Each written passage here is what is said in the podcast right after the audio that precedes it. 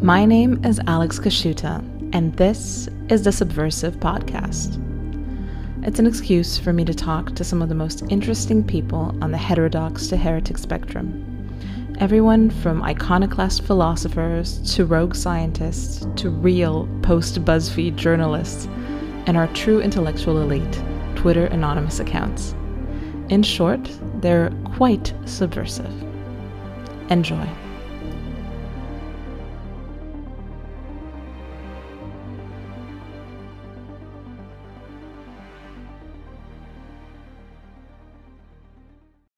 Today I am joined by Lin Manuel Rwanda, a Twitter poster, um, a, a very learned man, and a subject of the British Empire.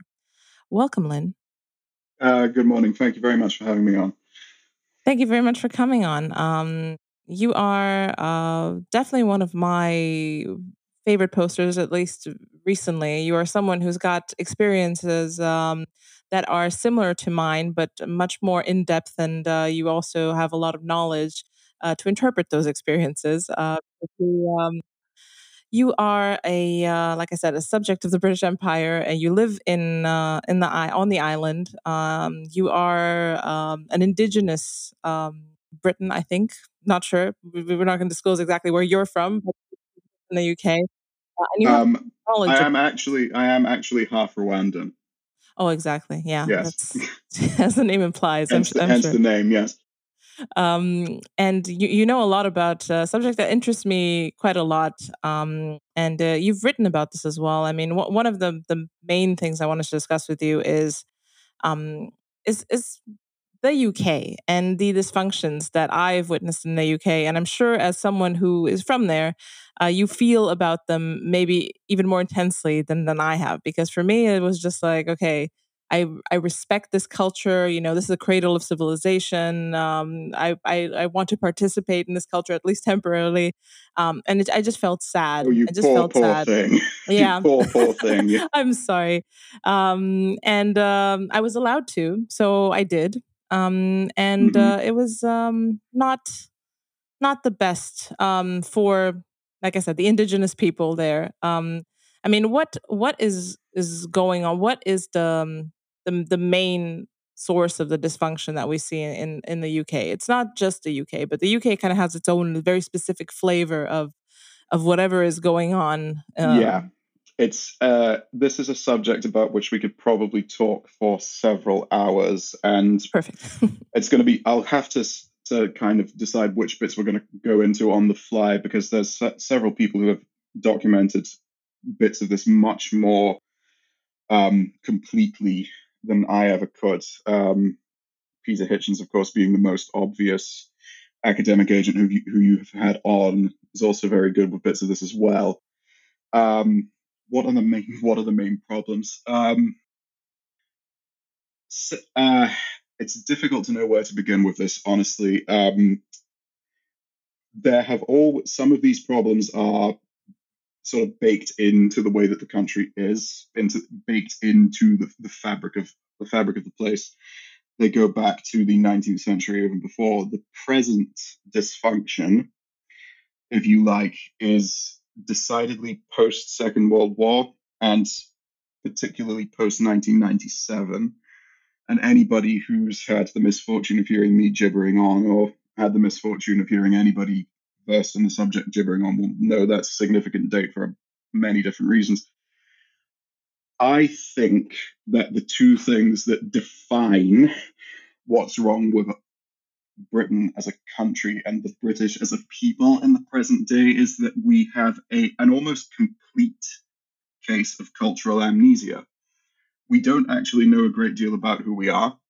We don't know a great deal about where we have come from. And we either don't know or are trying to ignore where we're going.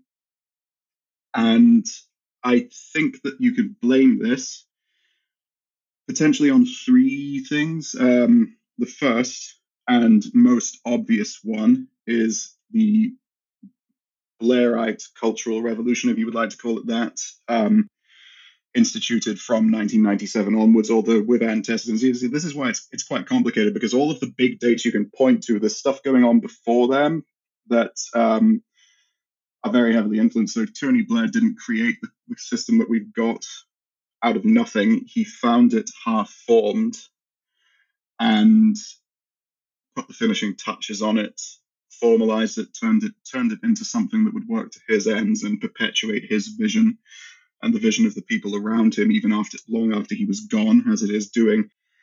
Um, so we've got the Blair reforms broadly. We've got um, the fact that we are essentially in all but name a colony of the United States of America. Um, I'm always, I'm still surprised by the number of Americans that I run into in Britain, even in the most backwards and out of the way places that you can possibly imagine. They're they're everywhere. We we may as well be an American state in many ways at this point, especially insofar as things like foreign policy and our present cultural distractions are concerned. But thirdly, and underratedly, I think I don't hear many people talking about this in explicit terms the we destroyed our we destroyed ourselves during the Second World War in order to in order to try and win that war.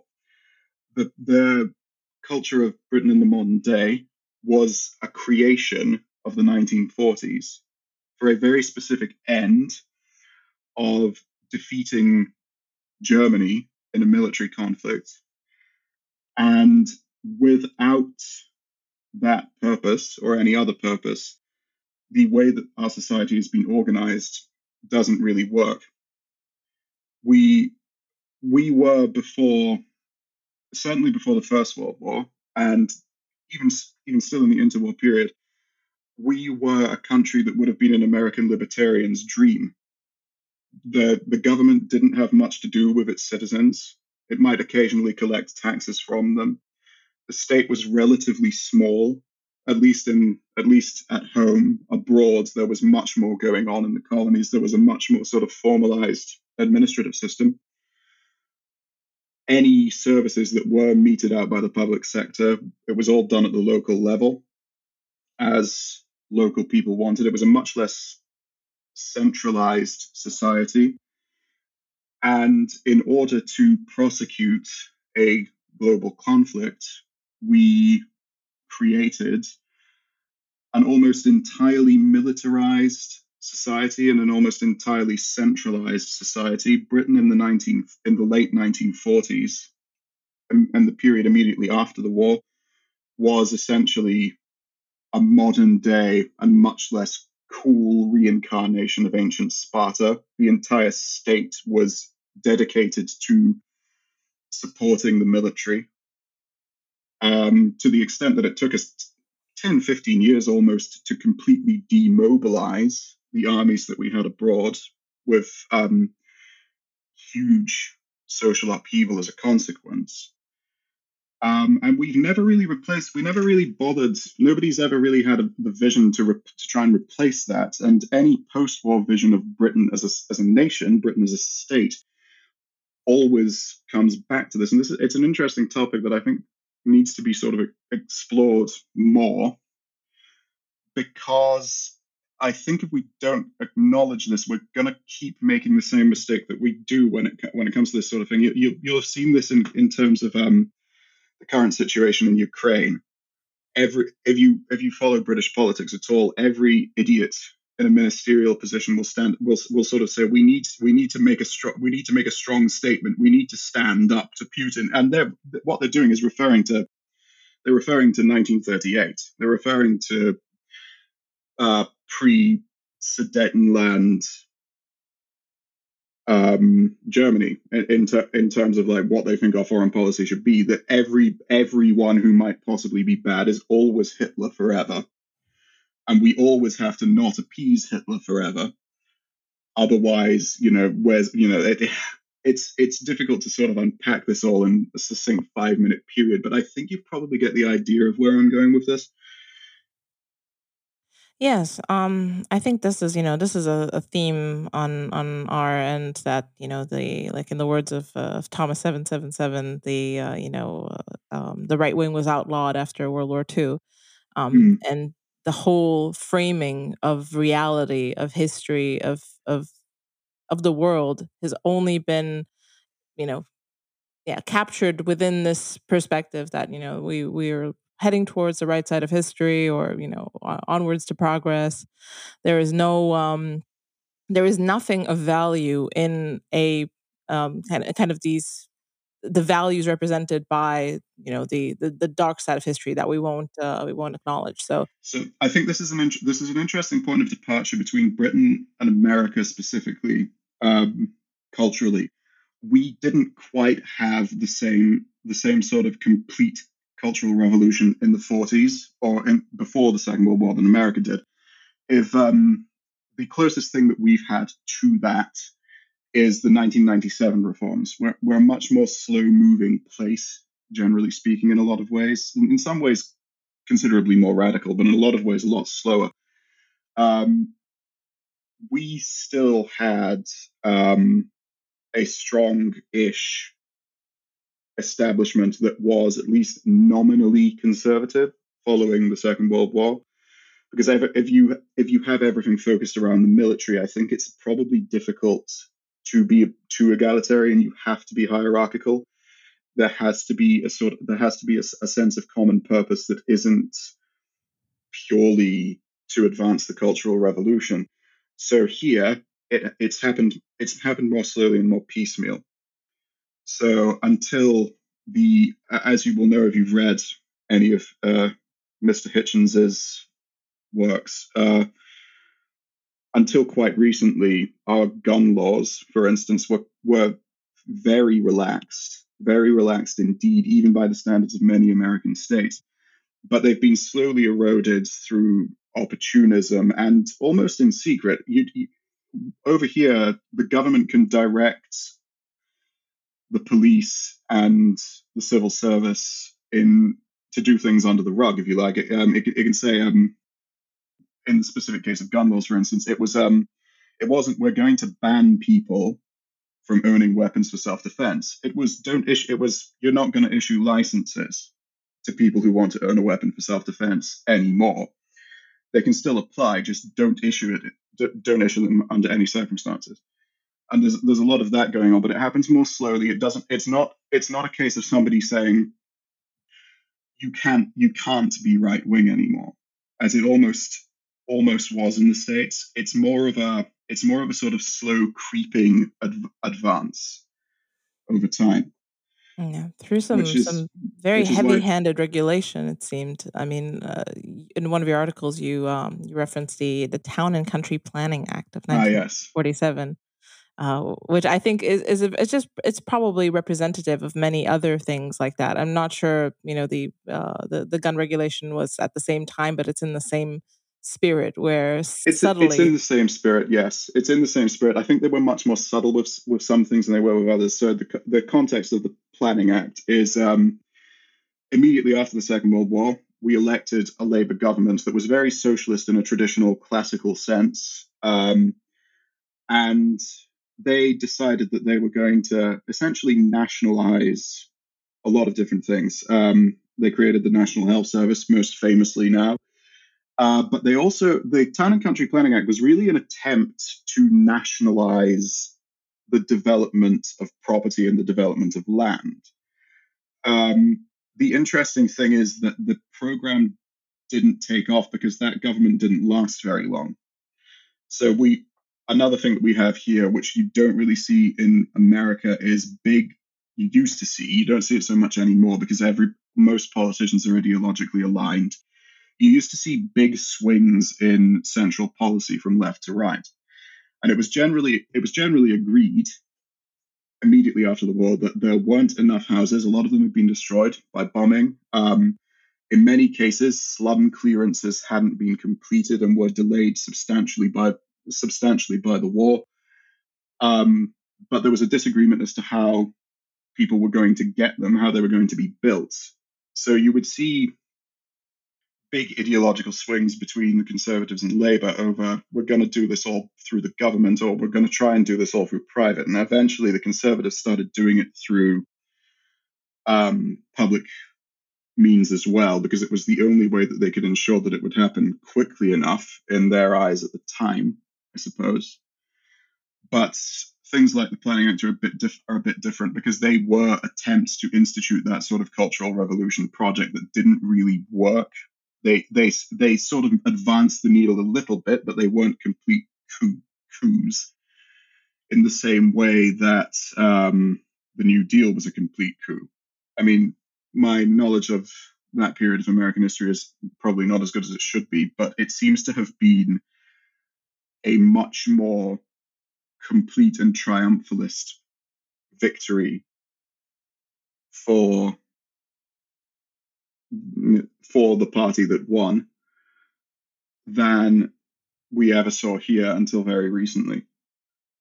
Yeah. But it does build up. I feel like there's kind of a compounding effect just because of the Yeah. the fact that it's very subtle, it's happening in the shadows and then just one day you just wake up and you wake up in a completely different place and you have no idea how you got there. Yeah. And I think that I think that's definitely true. And I think that it's something that's taken the very anemic forces of small c conservative conservatism in this country completely by surprise. Um, we, I don't think that anybody was really ready for it or expecting it to happen. There's, there's always been a sort of a can't it can't happen here attitude. British people are fairly complacent creatures when it comes to when it comes to big big changes to things because I think we've evolved to be complacent. To be honest, we lived for a very long time in a very isolated corner of the world that was fairly safe and fairly boring and fairly prosperous, and thus aren't really used to things being upset in a big way all the time. Yeah, that's uh that's a very uh succinct and very uh very accurate description of of most of the people that I uh, I met in my time in Britain. Not to say that, you know, people in, in wider Europe are are very different. I feel like this is No. kind of um also just an outgrowth of of this this general prosperity. It really isn't, you know, people aren't feeling it bad enough to dis, you know, to disturb their um their their peace. Hmm. Yeah. Yeah. And that's something that's been a common theme. Um, you've had you've spoken to Theodore Dalrymple before, and he has he has referenced that this is a comment that was being made as far back as the Victorian period, when um, you know there were various different commissions on poverty and on public health, um, which would you know go out and sort of talk to talk to actual people in the working class in in big industrial cities like London and Birmingham and Manchester and Liverpool and get a sense of how they were living and come back to Parliament. And Parliament would, of course, be outraged. And then you actually look at a map and you see that half a mile up the street from Parliament, there is one of these slums. So, you know, pe- you know, people were people were living right have been living right next door to a lot of this stuff all the time, but they are insulated from it um, in a way that I don't think would really be possible in many other countries, or possibly just didn't don't care about it enough because they are, as you said, too materially comfortable to notice it. Yeah. And and living in, in parallel with this is, to be honest, the, the way of the world everywhere else where there is a little bit of prosperity. Not as much of Mm, prosperity, but you know, if you look at Brazil, Eastern Europe, you know, just mm, you know, the, the the big mass of the world where there's some money but not a lot of money.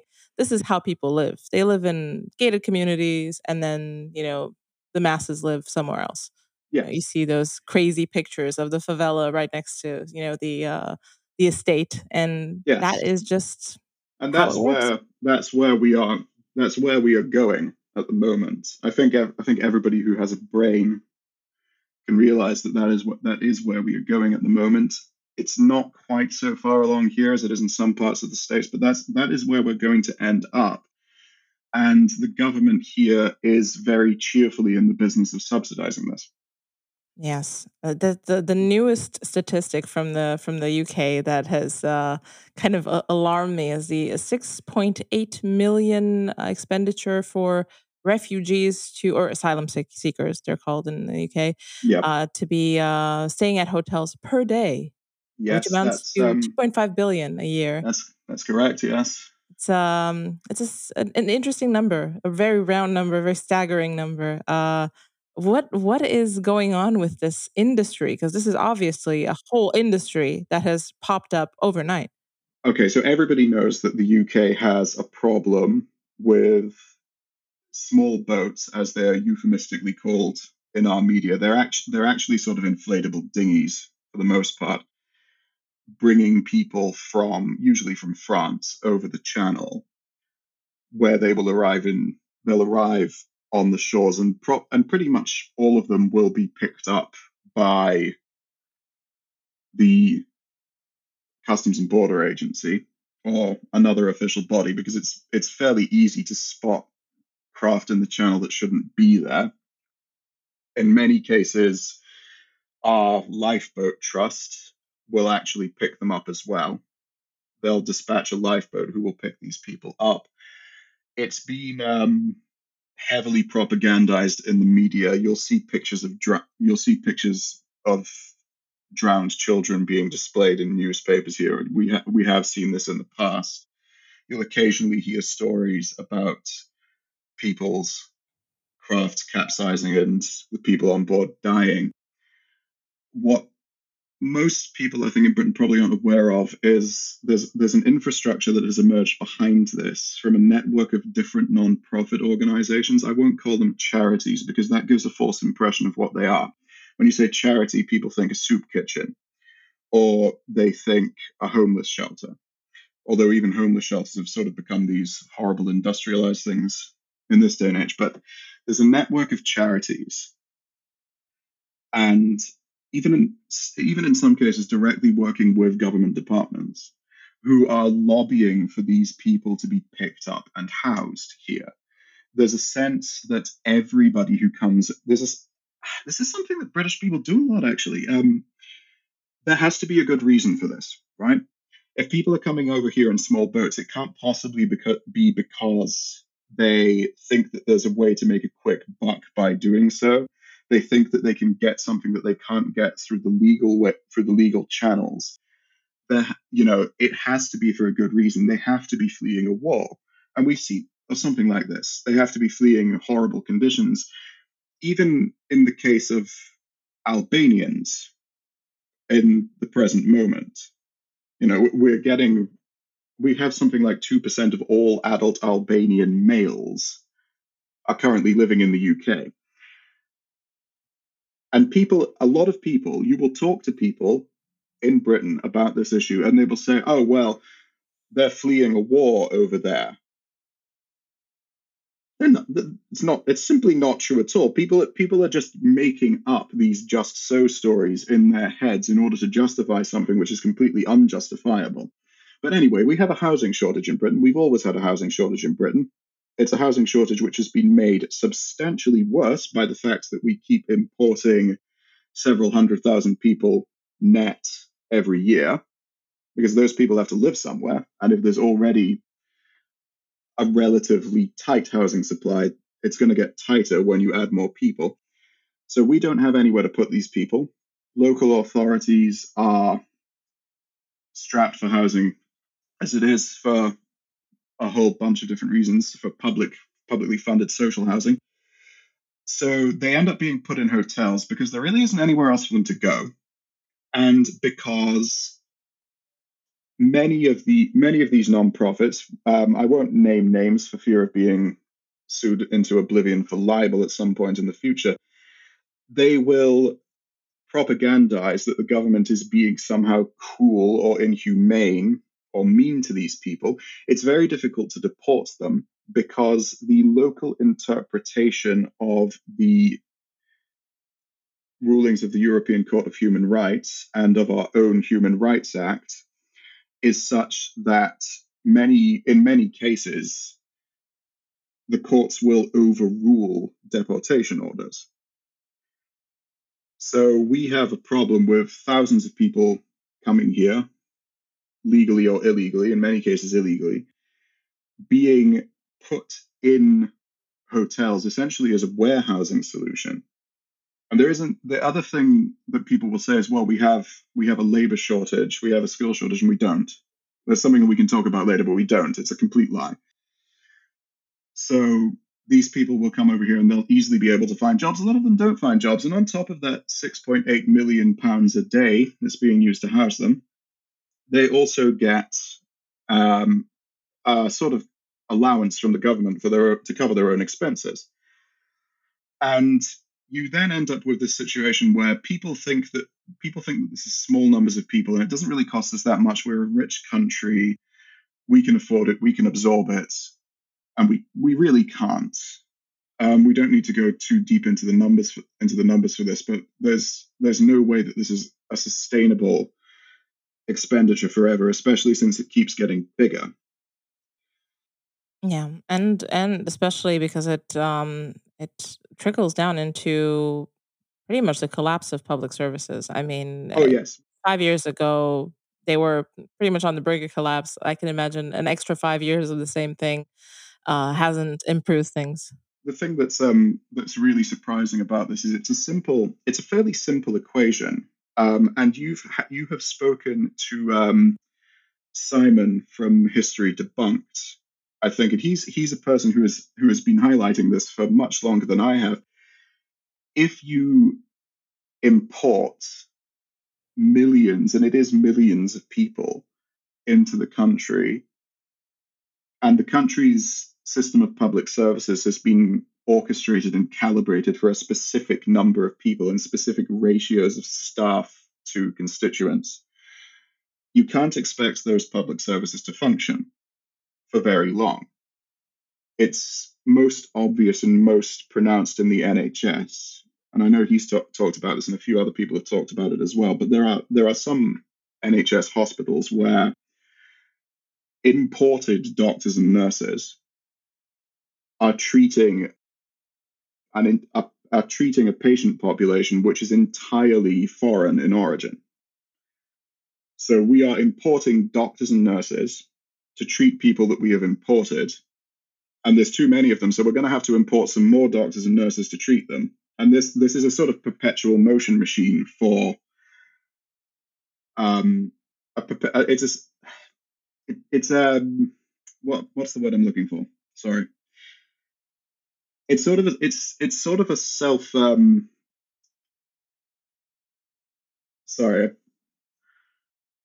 I'm struggling to find the correct metaphor for this, and I don't think that there's a metaphor for this that I can use that's yeah, actually know, politically correct enough to be put on YouTube. Yeah, are you trying to uh, to um, find a, a, euphemism for the cycle? Uh, that, yes. Okay. we know, yeah, we know the cycle we're talking about, but we can't refer yes, to it by name. Indeed.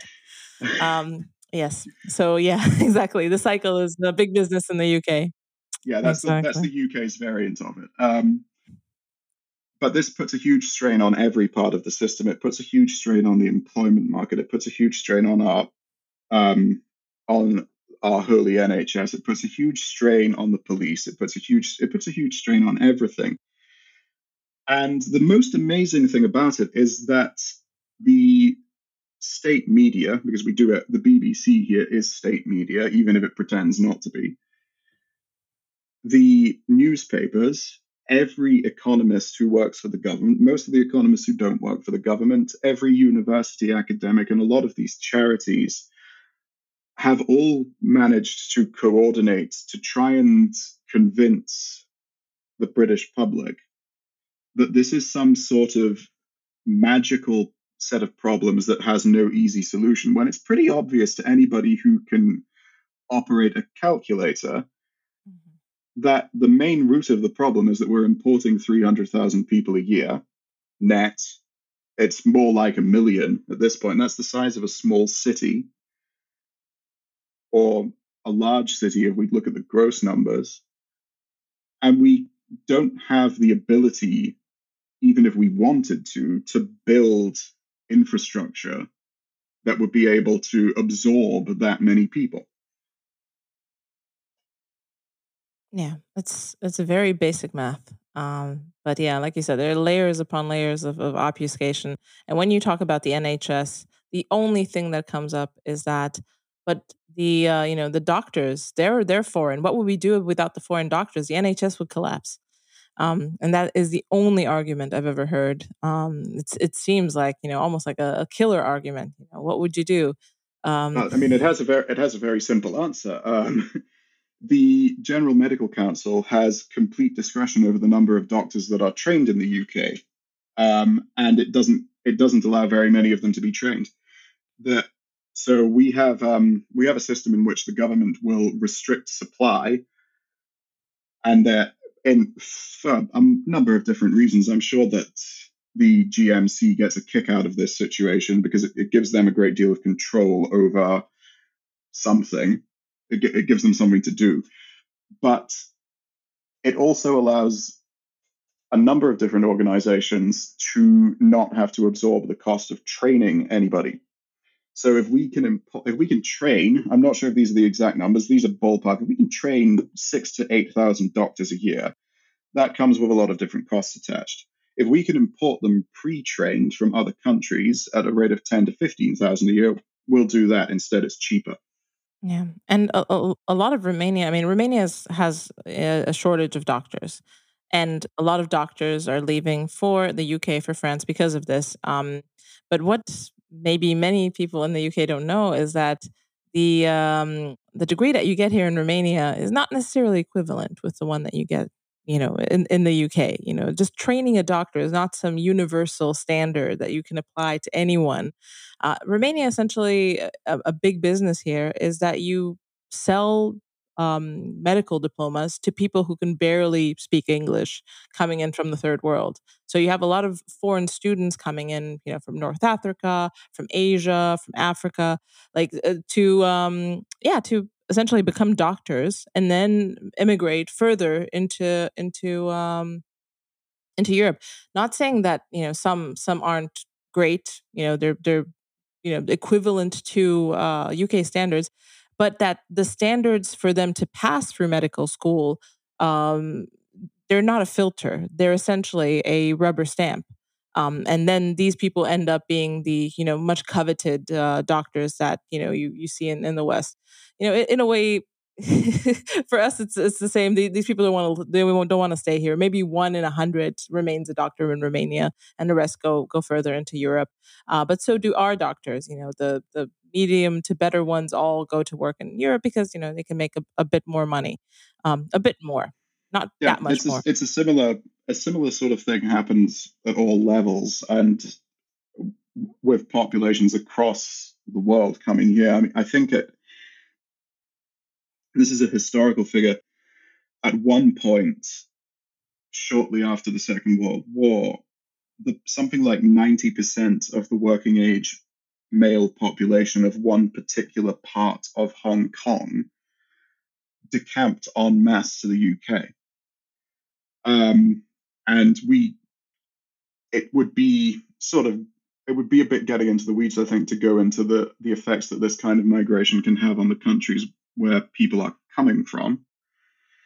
Um, but when it comes to the UK, what it what it results in and what it has resulted in is um, a sustained period of underinvestment in fundamental research and development, in infrastructure spending, and in the training of the native workforce. It's very rare to find companies in the UK that will actually train people to do anything these days. What there have been many different attempts to by many different governments to address this issue one of the mo- one of the more popular talking points for politicians here is the subject of apprenticeships. Um, these are this is it's a, a pretty classic thing in our country for politicians to talk about something that sounds like it's a very attractive proposition. Oh well, you know, we'll we'll um, apprentice a bunch of people and they'll they'll learn trades and they'll be able, you know, we'll upskill the workforce. Blah blah blah blah blah. What always happens is your apprentice will end up being a recent immigrant who's being paid less than minimum wage.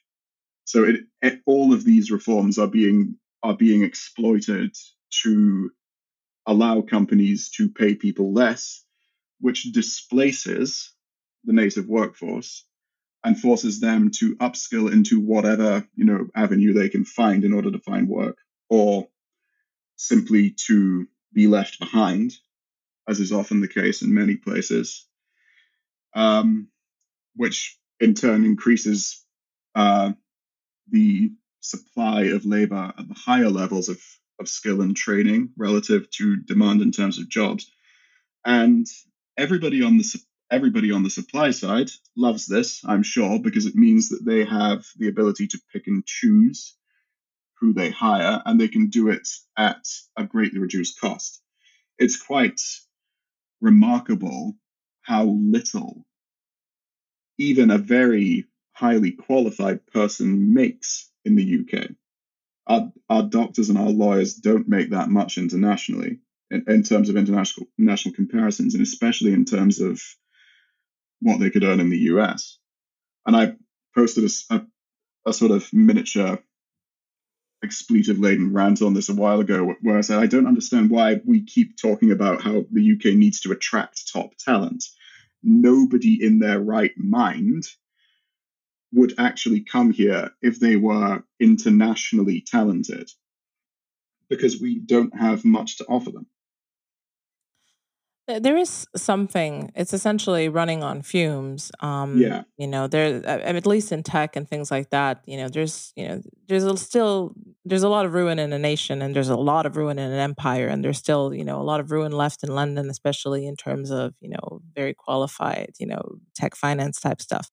Uh, but the substrates being you know eaten away by termites, you know, at insane speed. So it's not uh, it's not going to last forever. But yeah, there's there's some, especially people who want to stay in Europe, don't want to go yeah. to America.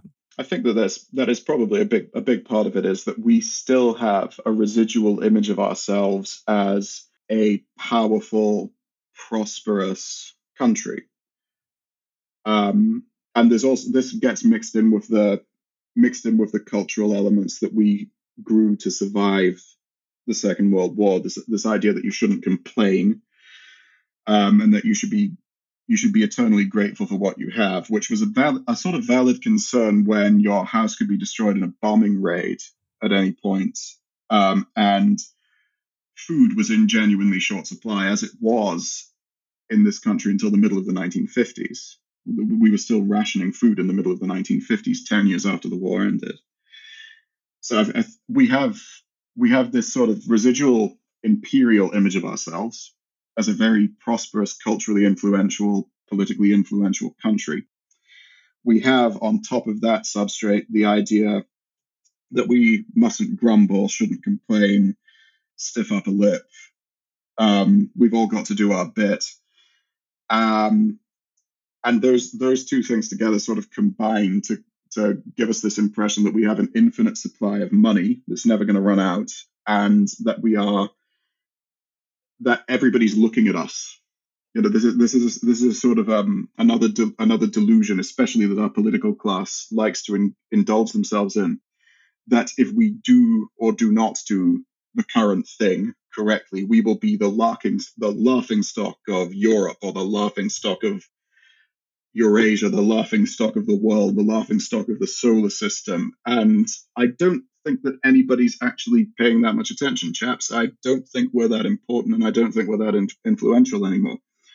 But we still haven't managed to recalibrate us, our internal self image to reflect that. Yeah. And, and the sad thing is that, you know, Britain could be that important um, but oh, it could. Uh, we've got the the ingredients. This is the really maddening thing for a lot of us. The ingredients are all there. There is there is actually quite a lot of money sloshing around that could be put to, to good use. We how much we, we have a GDP. I think that's just over two trillion pounds, and about half of that is government expenditures. Most of it's not going to anything particularly useful. Most of it's going to things that will not encourage growth. So it's going to it's going to things like the NHS, which in its present form cannot be a catalyst for growth of any kind. It's going into pensions and entitlements of various different kinds. What it's not going into is building new sources of energy production. It's not going into fundamental infrastructure. It's not going to road and rail to any great extent. Um, And every time we do try to build something, somebody complains that it will disrupt their view of a barren, featureless heath. And the project is promptly cancelled because God forbid that we inconvenience somebody who's going to be dead in 10 years in order to build something that will keep us going for the next 150 years. Yeah, it's uh, part of all part of the uh, town and country planning act, as far as I, I can yes, see. and the, the one the thing that I've not actually said said much about on that score, which I probably should mention, is that doesn't just restrict housing to the point of insanity. It also, rest- especially in the in a country whose population is growing very, very rapidly, if, if you even if you accepted that immigration is a universal good, and this is this is the sort of weird position that the the British um, YIMBY yes in my backyard sect have gotten to is we need to build a lot more houses because if we don't, we won't be able to accommodate as many immigrants, and that would be a bad thing because immigration is always good all the time forever. Um, so they've got at least some people have managed to get that far, but the uh, Town and Country Planning Act also massively um, stifles businesses and it massively stifles innovation because um, what will often happen in planning considerations is somebody will say, I want to convert this house into a shop, for instance, if it's not already got that usage. Or I want to buy this building and knock it over and put in a purpose built facility to do X, Y, Z there. Somebody is always going to come along and complain. It will change the character of the neighborhood. It will change the character of the town. It will change the character of the str- of the streets. Um, or more perniciously, oh, we don't need another one of those. We've already got one. Okay, so how, how are you supposed to have a competitive marketplace in an environment where you won't allow somebody to open a business because another business that does broadly the same thing is already there? Yeah, this is the kind of the, the tendrils of the of the longhouse coming yes. in and yeah, suffocating everything yeah i mean it's it's it's a it's a, it's a, an insane problem and um it's it's also kind of led to this weird standardization of everything where you can you know no one wants you to build anything a little bit you know out there and if there is um if there is something a little bit out there it's completely probably illegal to build because just the the, the level of um of, of security and um, safety regulation and all of this type of stuff that exists in the UK. We have that here, and we have more and more of it from from the EU. But you know, my my my husband, he's he's a builder. He used to be a builder when he was growing up, and he. Mm. Used to build houses in New Zealand, which is very much equivalent to what's going on in the UK, pretty yeah. much the same stuff. Um, and they also have kind of the added layer that it's a seismic zone, so the level of security stuff that you have to do for houses there is, is insane he's just you know just walking along the street here him looking at construction and you know just just urban planning and stuff around here. He's uh, he's just he's not very happy. He says all of these buildings would would be highly illegal. They wouldn't even you know get off the ground. They wouldn't get any permission. You know it's it's just the fact that um you know and i asked him like i showed him kind of like the type of house that you know i would be thinking of building something a bit more in, in a traditional maybe a little bit pastiche style.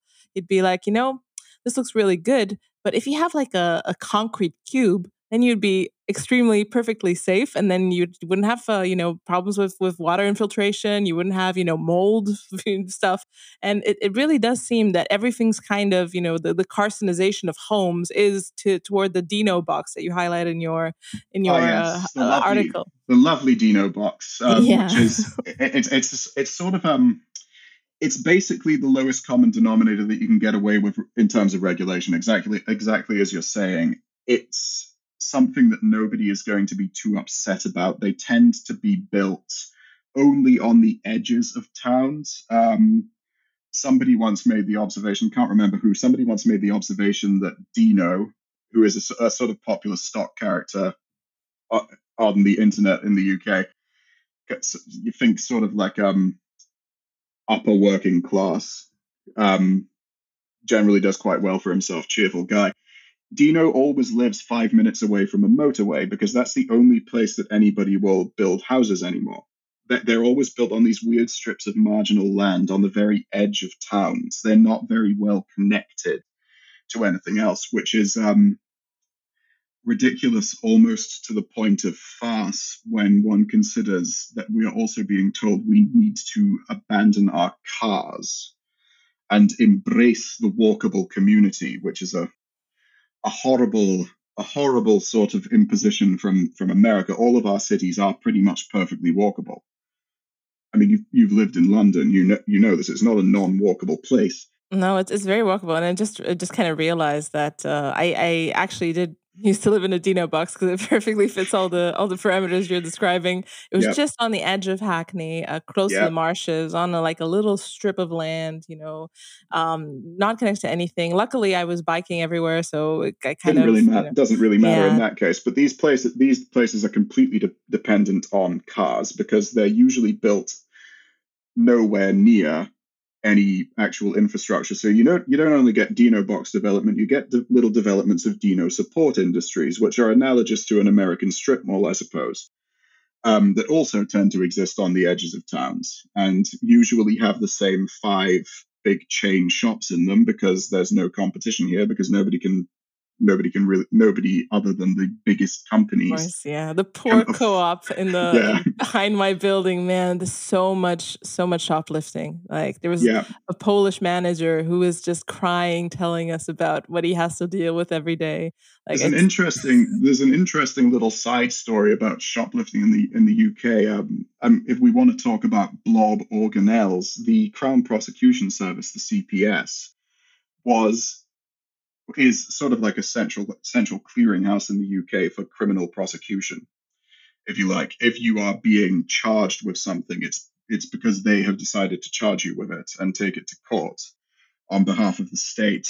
This was created in part because um, smaller offences used to be prosecuted by police forces, so they would have lawyers on staff whose job it was to take cases to lower courts, magistrates' courts for the police and in some cases higher courts as well. In the case of shoplifting, in the 1980s, police forces basically just decided they weren't going to bother prosecuting them anymore. And this is why you you still see signs in the UK that say shoplifters will be prosecuted. You know, that that's a relic from a time when sh- big supermarket chains and department stores actually employed teams of solicitors to lodge private prosecutions against shoplifters because the state refused to do it. So, in theory, the CPS was created to deal with this, but now it's mostly created. Its its main task is ensuring that most criminals aren't prosecuted.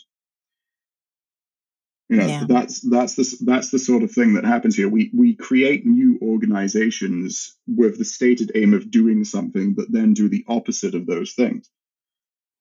Of course, because you know you're you're compounding the uh, the oppression of the criminal, the inherent oppression of the criminal. If you're actually doing oh, something yes. against his criminality, um, you know you can't have that. Um, I, it's it's interesting though that you know the the the shops have tried to impose a private um, a private system to to to sort that out? Just... They tried to lo- long time ago. It would be very difficult for them to do that these days because bringing a private prosecution in the UK is now very very hard indeed. Um, even if the Crown Prosecution Service decides that they don't want to prosecute someone, that's basically it. An enterprising citizen hungry for justice can apply apply for the right to have a private prosecution, but it doesn't always necessarily have to be granted. And even if it is, the Crown Prosecution Service reserves essentially the ability to take over the case at any time. And it has happened that a person will bring a private prosecution against an individual. The Crown Prosecution Service will then adopt the case purely so that they can discontinue it. Yeah. So it, it is it is essentially it, the game is called you lose essentially, and that's the case in in many parts of um, British life when one has to interact with the state. The game is you lose, and the only winning move is to emigrate. Yeah, that's that's really interesting because I I don't know if you've listened to. There's a recently a stream, very good stream, um, um by academic agent where uh Bronze Age Pervert was was invited, and he made the point that um the only kind of sensible move uh, for the the modern citizen is to be kind of a, a, permanent emigre, to be a, an expat in, in, in other countries, because for most um, regimes in the world today, the exploitation of the productive class is the is the game. It's you know you if you're you're there to be to be stripped and and you know just to to to have the marrow sucked out of you. Um, but if you're an expat you know governments generally don't really care. They're not you know not going to exploit you too much because you just don't show up as uh, like the citizenry and i thought that was um, it's an interest i've not true. heard that one and it's an it's an interesting point and i i'll have to properly listen to it so that I can actually formulate an opinion on it because it's always a bad idea to disagree with um, Bronze Age perverts in any capacity I've found. But um, the, um, the the rejoinder to that, I suppose, would be yes, but there's not that many of you yet. When 25% of the productive population has decided to become an expatriate, what do you think happens then? Yeah. I mean, I mean, I, I don't know if I, you'll probably start to see depending on conditions on the ground, if that if we get to the point where everybody in the 15% of the population that's actually productive is looking to go abroad or has already gone abroad, you'll probably start seeing governments cooperate to ensure that they can collect what they think is due to them. Yeah, they, they are starting to do this across Europe because there's been a huge moves, obviously, during COVID, you know, people are mm. trying to, yeah. um, there are concerted efforts. And I think a lot of the, you know, social credit score type movements, you know, tagging you uh, digitally uh, tie into this uh, idea that, you know, you're now a, a fungible, um, you know, fungible yeah. producer for the empire. We get close to talking about the World Economic Forum and other such and other such terribly low status things when we we talk about this. And I I think my perspective on this has always been it isn't it isn't an attempt, a sort of triumphalist attempt to create a global state. It's a desperate attempt to stave off collapse by people whose ideas have already failed. If the productive portion of your company, um, of your country, sorry, is fleeing to other countries because conditions are so terrible for them at home, you have not succeeded as a state. If you have to collaborate with other governments in order to tax the only citizens in your country that can actually produce revenue, you've failed. And so have they. So it's the question is how long can this how long can this sustain itself for? And the answer is probably a, a very an uncomfortably long time for those of us currently alive. Yeah, I think that you know, coming back to Bap's point, you know, he's um, I think it's it's most optimal way to defect. That's what he's describing. Mm. Uh, in, yeah. in a place where the equilibrium is obviously defect defect. Um, this is a an optimal, you know, personally optimal way to defect at the moment under given conditions. And you know, uh, yes, yeah, granted. Um, obviously, if if you are someone who has ties to a culture, a region, maybe an empire, you might have other reasons to not defect and to try to, you know, form coalitions together with others who, who are similarly inclined. But um, I can see how if you're if you're not really, you know, if you don't think like that, then yeah, this is this is a good idea. If you're an unattached person, it probably does make sense at the moment. I think if you have any real sense of attachment, uh, lots of people will obviously balk at the idea because as as well as that, you know, their own their own personal attachments, which are theirs, and you know, only they can sort of like assess whether those mean enough to them to you know act upon. Is it's to emigrate is also essentially an admission of defeat. Um, it's a, it's an admission that you can't win at this game, and that um, that you are you are sort of fleeing tail between your legs, even if you can build a better life for yourself by doing so. I mean, this Britain is a country that has a, a very long history of sending uh, permanently estranging itself from its own population because we've always been one of the most overpopulated parts of Europe. We've always been one of the most densely England, at least, has always been one of the most densely populated countries on earth. And for those of for future commenters saying, "Well, what do you mean by always?" I mean, for the past 250 years, maybe 300 years, we've always had a very high population, and our way of dealing with it has been to send it abroad, either to either to set up colonies or simply to be absorbed in other countries. Um, I think we've been a net exporter of population for the past two centuries, or most of the past two centuries, with a, a short blip recently, although that does seem to be correcting itself. But I don't think many of the people who do that necessarily want to do it. They do it because they feel like they have no choice. And it is it's quite a demoralizing thing to have to consider. Yeah.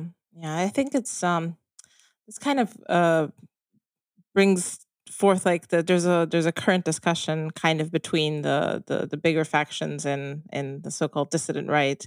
You know i mean the easiest way to describe this is the, you know the the wife guys versus the vitalists something you know.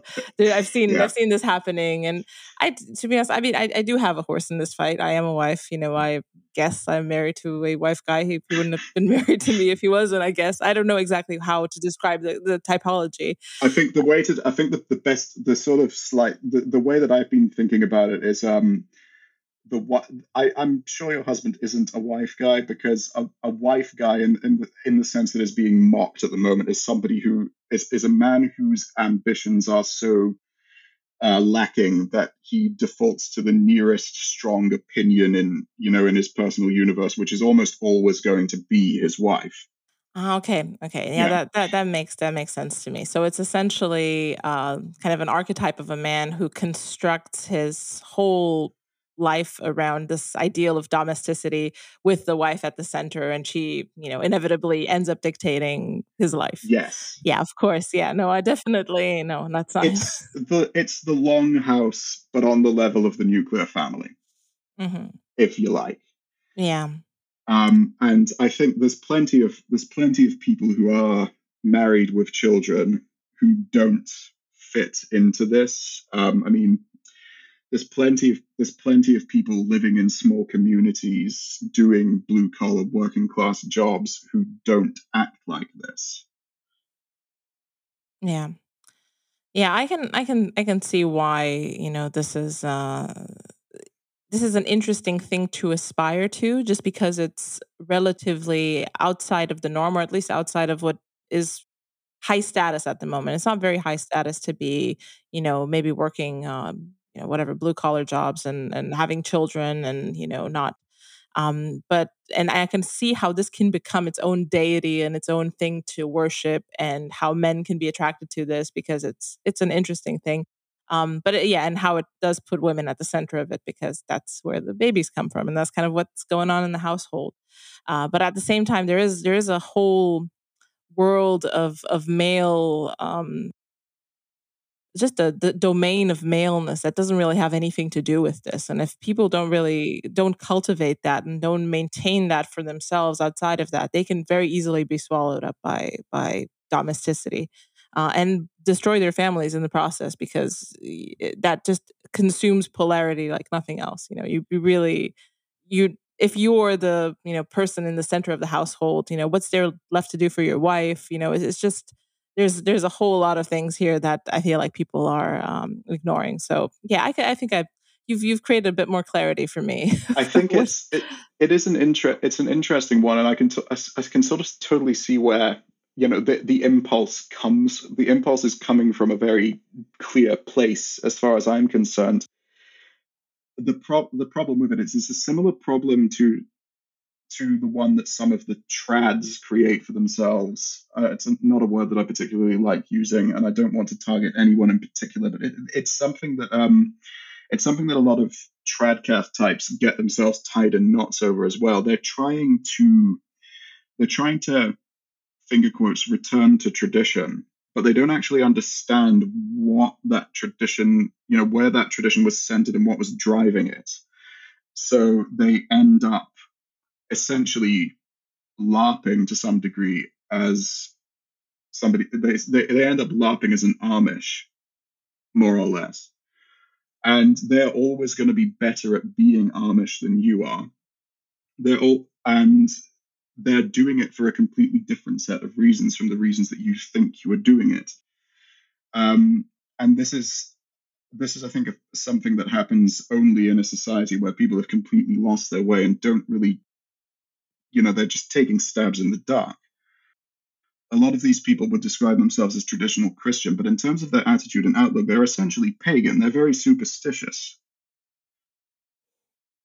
Yeah, it's a it's a strange um strange new world like patchwork of of um of essentially like you said, you know, pagan deities, you know, idols that people worship because they are aesthetically appealing. But there's something in that aesthetic appeal. Um, you know, there's something encoded in it, which is not the actual thing that these people are worshiping, but there is something that's attractive. And um, you know, I I think you know the LARP sometimes is worth it. I feel like uh, I've seen quite a lot of people LARP themselves into some some decent lifestyles. Um, just because it was just so aesthetically enticing and it yeah they came out the other side If there is if there is aesthetic appeal in something, there's probably something to be said for it that's good.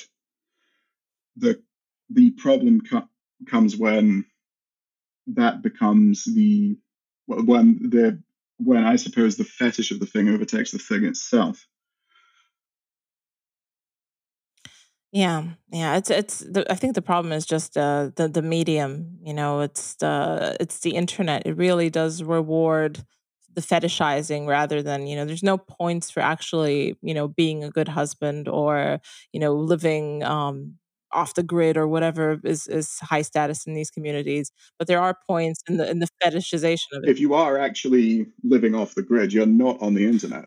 yeah That's probably that's always been this the central contradiction of of a lot of that stuff of that stuff for me. But as it as it relates to what we were originally talking about, as it relates to um what were we talking about? We were talking about um, the split between the wife guy side and the the uh, I guess vitalism. I don't know. Um, yes. I mean, Nietzschean yes. I, I poster. yeah. I mean, I've always sort of been of the opinion that the you know the the conflict such as it is, you know, it is real, but it's m- much less important than many people think it is. And I do I, I agree with that that you know you can't make getting married and having children a political act. It's not enough in and of itself to sustain any kind of functioning culture. Yeah, I think the um, the maybe the pushback here is that if if there's no because the reality is for a lot of people, many people, uh, even on our side, there there just doesn't feel like there's enough of a reason to be having children. And I feel like with enough iterations of generations who think like this, um, you know, you'll you have demographic, you already have demographic collapse.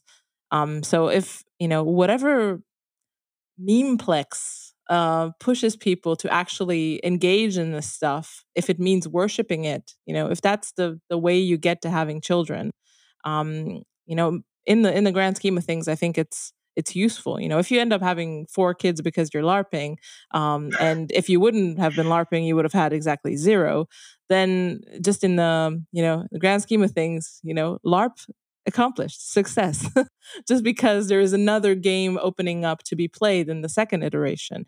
Um, and I'm I'm afraid that if you know uh, if if people belittle this type of thinking too much, and it's like oh you know you don't you don't want to you know don't want to participate in the longhouse, you don't want to be you know you don't want to necessarily engage with women at, at that level or whatever. It's not important. Uh, that a lot of people who might have existed might just miss the boat, and a lot of people who are more inclined towards my politics might miss the boat. Uh, so mm, I don't know. Just just from this reason, uh, I think it might be useful to not be too negative on the wife guys. You know, uh, you know, it's it, it might be aspirational still to to want to have you know the family and the kids, even if it's not the center of your existence. You are absolutely correct. I think that it is aspirational for ma- for many people to actually just so simply have a family and kids, and it's an it's a testament to the extent to which the culture has failed. I suppose the species has failed. That that is an aspiration. That is something that a hundred years ago was just a sort of assumed thing that would happen to you. You would grow up and you would probably get married and you would probably have some children. The fact that that isn't the case anymore suggests that something has gone horribly wrong. When LARPs succeed, I suspect it is probably because those LARPs actually accurately reflect the inner content of a person, if that makes sense. Yeah, so they they move from being um they they're just kind of imitative rather than than LARPing. Yeah. It just becomes a almost like praying the rosary and waking up a Christian. You know, you you start with the ritual and then you you materialize into into the actual thing. Uh, yeah, I think I think that's that happens to people. Does it happen to most people engaging in this stuff? Probably not, because there's a lot of I probably don't. I don't think so because if they if it was going to work for them, they would probably.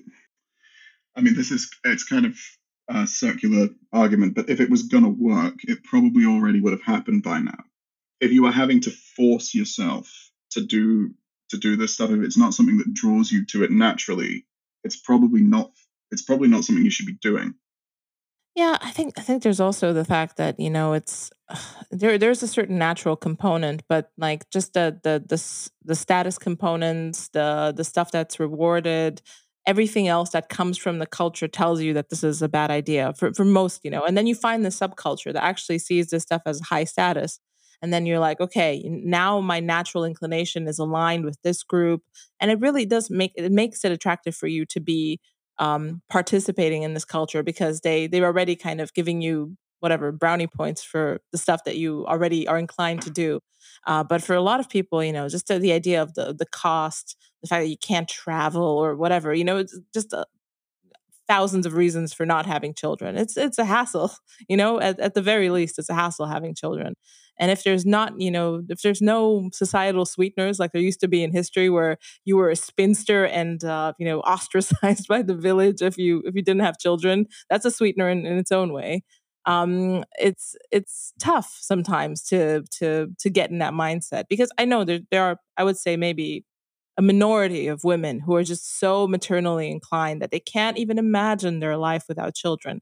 But then there are also a lot of women, you know, and men who are, you know, just um, they're aligned with whatever society and status tells them is important to be going after. You know, there's so many women who are just agreeable. They're like, okay, you need to go to whatever dental hygienist school and spend whatever 10 years polishing teeth or whoever tells them what to, to think, they're going to do that. And, um, yeah, it's um it's it's it's pretty much that for a lot of people. And um yeah, I mean, I I think it's it's heartening that there are subcultures like that. Like I said, not necessarily the most effective, but it's not the worst thing that you could be worshiping. Um, it probably isn't the worst thing. It probably isn't the worst thing that you could be worshiping. The pro- the problem comes, I think, when it tries to be or it tries to position itself as the one the one way the one trick that will save yeah. Western civilization. Reptilians hate him, you know, sort of thing. True. Um, and that's that's where things start to become a little bit tiresome when these people go after people like Bap or people that um, Bap associates himself. Yeah, with. I wish they had better. It's not, hel- it's not helpful to them. It doesn't help build their case because they end up looking like morons. Yeah, I, I wish I, they had I better would... representatives, man. Because the only thing they do is keep calling him gay, which is gay, very gay in itself. Just like there's no substantive argument. It doesn't like... make it doesn't make a great deal of sense because you come you come at this from like two different perspectives. If you're liberal and you call somebody gay, well, you think that that's good. You know, you should love that. If you think that this guy's gay, that's great. You know, that's great. He's on your side you know and if you come from it from the if you come from it from the other side it doesn't really get you anywhere because if if people were going to have a problem if, if people were going to have a problem with that they wouldn't have listened they would you know they would have stopped listening to him the first time that somebody set, somebody accused him of being gay yeah it doesn't it does it, it's not an accusation that makes any kind that makes any kind of sense it's not like somebody's somebody who's been reading everything that he said for the past 10 years is going to see you say that and go oh my god i never you know I'm gonna I'm gonna ignore everything he says from now on. You know, it just it doesn't make sense.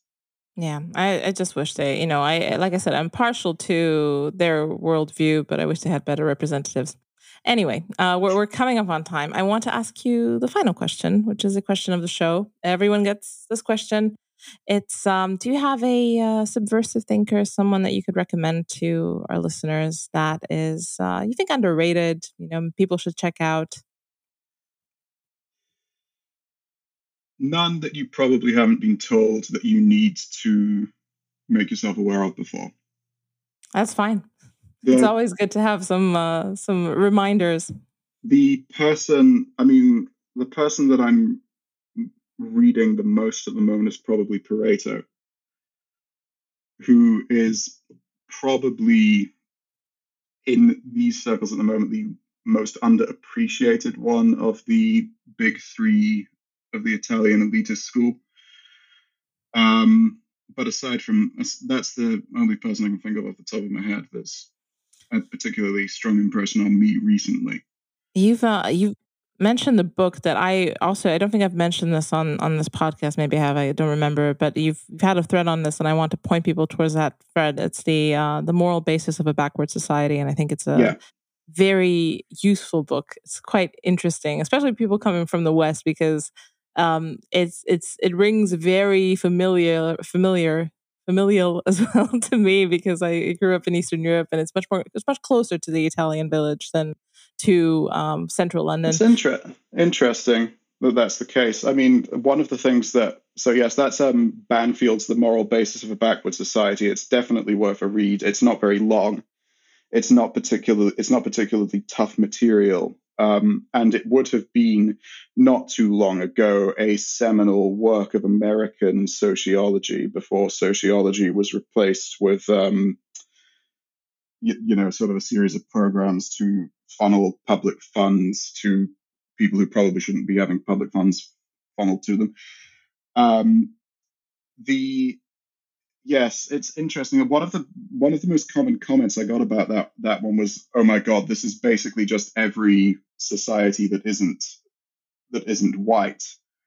Um, this is this is every country in Eastern Europe. This is every country in Africa. This is every country in Asia." Um, and I mean, quite possibly it is. I'm not sure if it's a helpful comment though, because until until pretty recently, we were doing that sort of thing to each other in the UK as well. Yeah. I mean, defect defect is the essential quintessential equilibrium of the world. The fact that the West yes. escaped defect defect for like a, you know, a gasp of a second is is is a miracle. But it is. We're back. it's, we're, yeah, we're back, back back to normal situations. And I think um the, the things that create I mean, I use throughout that one I use the term high trust. I think the, the difference between it's like essentially what you what Banfield is describing is a is a small society, a village-sized society almost, in which there is no social capital whatsoever, in which there is no assumption that anybody else will want to help you do anything, or that uh, it basically basically an idea a, a society in which the idea of common purpose is almost absurd. And I mean, you can speak to the. So, I mean, you can ex- speak to the your experience of this sort of situation in Eastern Europe. He attributes these conditions to a historically very high death rate, which sort of made the formation of extended families very difficult, if not impossible, to comparative poverty at all levels of society, even the even the wealthy and the upper class, with the exception of the of the sort of local feudal Caesarian, um, are very poor, don't don't have much to go around, and in which there's no real reason for anybody to expect anything to improve. I mean, I don't know if that reflects your experience yeah, I think it's uh, what what he describes is quite, you know, almost like the the platonic ideal of zero trust. It's a very it's kind of a special insular case, but I feel like there's there's a bit of a spectrum between that as a kind of a perfect shitty situation and let's say, you know, whatever Sweden in the 1950s or like, I don't know exactly, you know, the the most perfect high trust society that you can imagine. Um, most i think societies are somewhere in the middle. Most uh, like some somewhere like romania. There's much more social capital. It is embedded within kind of a loose association of mafia like entities which are kind of extended families with blood ties or even friendship tie. friendship is really important but it's uh, it's, it's a very tested institution here. Um, you know, gift giving, um, bribing is very is a, is a big way to to build and consolidate this type of stuff. Um, there there are there's definitely much more social capital, and um, and it's expanding into institutions as well. Like institutions have gotten much more they've developed much more into the direction of trust with the EU. I mean, as much as I, you know, can complain about the EU, I hate it in many ways, but it has been really useful in, in Eastern Europe just because of the the fact that there is this strange entity with oversight that you can't really model. You don't know who's watching, when they're going to watch. They're giving you a lot of money, uh, for structural funds. They're coming in to check on you. You know, there's an eye somewhere in the institutions from afar, and you know that if you're if you're stealing too much of this money, if you're you know they can get you, and they can get you with institutions that you don't have any connections to. So they can get you with the European Human Rights Court. They can get you in, in, in different ways. So it's been really good in that yeah, sense. I think you know? that probably it probably mirrors the emergence of high trust in other places where I think you need a certain level of basic material prosperity. There has it has to be a situation where people don't aren't starving to death, um, aren't constantly dying all the time, um, either exactly. due to ba- bad material conditions or to um, or to wars. Yeah, and it's you know the the, the material conditions also allow you to trade favors to bribe to you know there yes some and people- that's the that's the thing about the place that banfield was t- was talking about was the reason it didn't develop or didn't get absorbed into any local mafia like networks is because it didn't have anything worth ex- there was nothing there to extort basically. They was they were so poor they weren't even worth absorbing into a protection racket and couldn't establish that kind of network within their own community because there wasn't even any trust in within extended families and i think it actually it, he actually does have a chapter where he says that it's very rare for anybody in this community to actually have somebody that they would describe as a friend yeah. um, because any like any action that benefits another person or another person's family is automatically presumed to be to your personal detriment, even if it has nothing to do with you. So they were a person in this in a person in Britain still of at least a native person in Britain. If you stop them and ask for directions, they'd probably try to help you. In Banfield's um, Montegrano, if you ask the person for directions, they'd either not give you any or they'd lie to you. Because there's that default assumption that you should be that you shouldn't help somebody else because to help somebody else is to disadvantage yourself somehow somehow or in some way at some unknown date in the future. Yeah. To so empower your enemies. Yes. So i think you have you you have to have a certain basic level of material prosperity. Um and the imposition of a, of a sort of neutral authority is an interesting one because I think in the in the countries where high trust did develop, that that was coming top down from from um, not necessarily the central governments in the way that we would recognize them today, but it was coming top down from the agents of the crown in the UK at the very least yeah. Where it, it was it was sort of like I, I, guess the the basic model of it was um you can do whatever you like as long as you don't break the law and if you break the law you will be dealt with extremely harshly. Um but the harsh law probably doesn't really help you if you don't have the material conditions which allow you to obey it. Um some so i can hear choruses of 1352 even as i say that and the answer to that is yes, of course, but you're working with very different um, human hardware in those situations. There's lots of different things that play into it. But it's quite it is quite remarkable how easy it seems to be for conditions of high social high tr- social trust to just completely collapse. And we've seen that in the course of maybe two generations in the UK, which was probably one of the highest trust societies in the world um, in the middle of the 20th century and is now rapidly descending to the levels of Eastern Europe. and will probably meet you going in the other direction eventually. Yeah, yeah, that's that's the unfortunate truth. I mean, that's kind of what I I saw as well. Um, yeah, on that on that cheery note, uh, I want to thank you so much for coming on. I mean, this this podcast is known for deep black pills.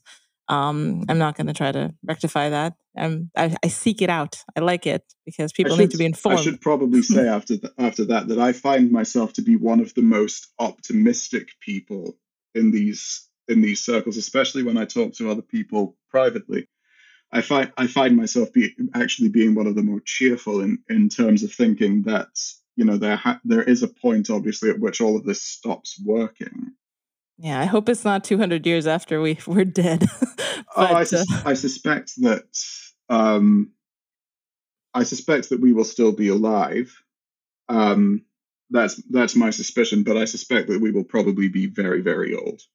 Nice. I like the and fact that we're very, very old in your and your we get to be very, very old in your well. That's the, you know that's that's the sort of the sort of win condition is that you get you get to see a better world before you have to leave it. Yeah, I like that. Yeah, on on that actually cheery note, um, I want to thank you for coming on. This has been uh, lovely. Thank uh, you for I, having me. I hope you're able to edit something coherent out no, of all of that it's it's really good. It's very coherent. Um, I recommend you go on many many more podcasts because you're very good at this. Um, and I also want to point people towards your um, articles in IM 1776. Um, also towards Twitter, um, LM. Uh, what is Rwanda? LM Rwanda. It's, L- it's LM Rwanda at the moment. LM yeah. Rwanda, exactly. And is there any other thing that people need to check out? Um, hopefully, there's another piece coming out um, this week with IM 1776, although Mark is very busy at the moment, so I don't know.